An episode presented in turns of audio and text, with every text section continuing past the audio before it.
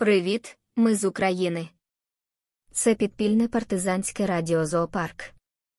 Розбираючи фейк Машки Захлюбової з Міністерства іноземної брехні Орди з приводу заяв Меркель, яка начебто розповіла в інтерв'ю, що Захід від самого початку не збирався виконувати мінські угоди, а вигравав час для підготовки до війни проти Орди. Перехотіли той фейк розвінчувати і вирішили приділити увагу цій старій жабі, що випестувала хуйло на нашу голову. Ця велична канцлерка Західного світу вже придумала собі історію виправдання про те, як і чому вона не може бути винною, в тому, що фактично виплекала агресію монстра, спровокувала та розпочала цю війну, в тому числі своїми мирними угодами, які підсунула і Україні, і цивілізованому світу, як благо. Вона, як отой кацапський дощ, навіть не червоніючи, каже, що ні Грузія, ні Україна не мали необхідних умов для вступу в НАТО і не розуміли наслідки, які б міг визвати цей вступ. Які наслідки? Щось гірше, ніж ті війни, що відбулись, загибель купи народу, відтяпані твоїм дебілом землі країн, геноцид та знищення людського майна. Меркель, ти часом не росіянка. Вона, та що виплекала агресію упиря, як дресирувальник. Чи розважлива коханка Фурія та стерва. Заявляє, що мінські угоди дали Україні дорогоцінний час. Для чого?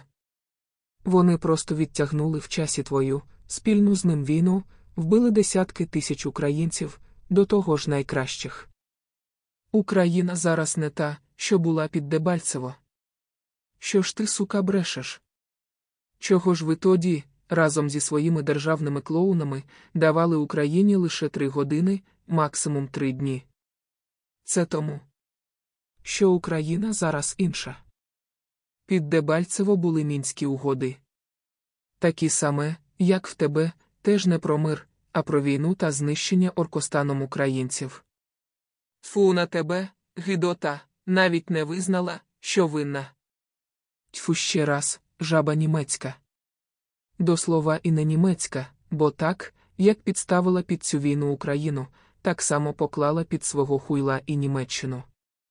Яка вже потерпає від цього виродка і його орди, а далі буде ще гірше. Дійде і до масових вбивств і терору і геноциду. Чекайте німці нащадків своєї найкращої канцлерки. Залишилося недовго. Не забувайте ставити уподобайки, відправляти посилання і ділитися думками про нас із друзями та знайомими. Підтримуйте нас, давайте нам змогу рухатися Україною, щоб ми повертали вам все, що назбираємо в таких мандрівках. Під кожним репортажем на радіо, в Мастодонті і Твіттері є посилання на наші рахунки. Не гайте часу. Мотивуйте нас.